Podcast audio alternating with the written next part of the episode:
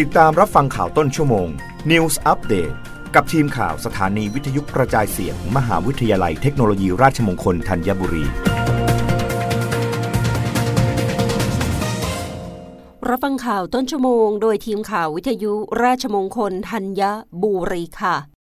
กรมการแพทย์เผยแนวโน้มผู้ป่วยโควิด -19 ในโรงพยาบาลดีขึ้น สถานพยาบาลทยอยปิดวอร์ดผู้ป่วยโควิด -19 เตรียมปรับเกณฑ์การรักษา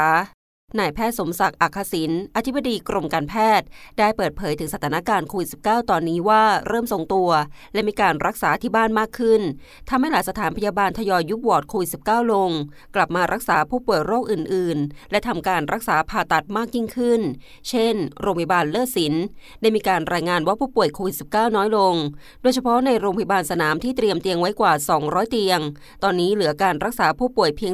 30-40 คน ในกลุ่มสีเหลืองและสีแดงโดยเมื่อวันที่ 1 พฤษภาคมที่ผ่านมา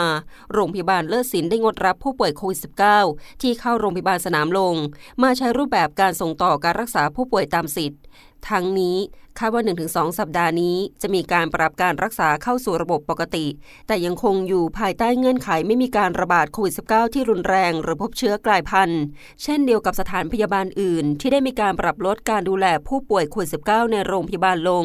ซึ่งแต่ละโรงพยาบาลได้มีห้อง ICU อยู่แล้วในการรองรับผู้ป่วยโควิด -19 วิกฤต แต่ยังมีการติดตามสถานการณ์โควิด -19 อย่างต่อเนื่อง เนื่องจากตอนนี้เริ่มพบเชื้อโควิด -19 กลายพันธุ์สายพันธุ์ย่อยในบางประเทศ ส่วนกรณีที่หลายฝ่ายกังวล หากเปิดภาคเรียนและจะพบเด็กติดเชื้อมากขึ้นนั้น สิ่งที่จะป้องกันการติดเชื้อได้ คือการฉีดวัคซีนโควิด -19 ในเด็กเกิน 5 ปี ซึ่งสามารถฉีดได้ และขอให้ผู้ปกครองพาบุตรหลานไปรับการฉีดวัคซีนตามนัด เนื่องจากมีข้อมูลว่าเด็กฉีดเข็ม 2 น้อยมาก ส่วนเด็กอายุต่ำกว่า 2 ปีเป็นกลุ่มที่น่าเป็นห่วง เนื่องจากยังไม่มีวัคซีนในการป้องกันโรค แม้เด็กสุขภาพดี แต่ก็มีความเสี่ยงในการติดเชื้อและการรุนแรง สิ่งที่จะช่วยได้คือคนรอบตัวเด็กผู้ปกครองที่ควรเข้ารับวัคซีน โดยเฉพาะวัคซีนเข็มกระตุ้นเพื่อลดการแพร่เชื้อไปสู่เด็ก รับฟังข่าวครั้งต่อไปได้ในต้นชั่วโมงหน้า กับทีมข่าววิทยุราชมงคลธัญบุรีค่ะ รับฟังข่าวต้นชั่วโมง News อัปเดตครั้งต่อไป กับทีมข่าวสถานีวิทยุกระจายเสียง มหาวิทยาลัยเทคโนโลยีราชมงคลธัญบุรี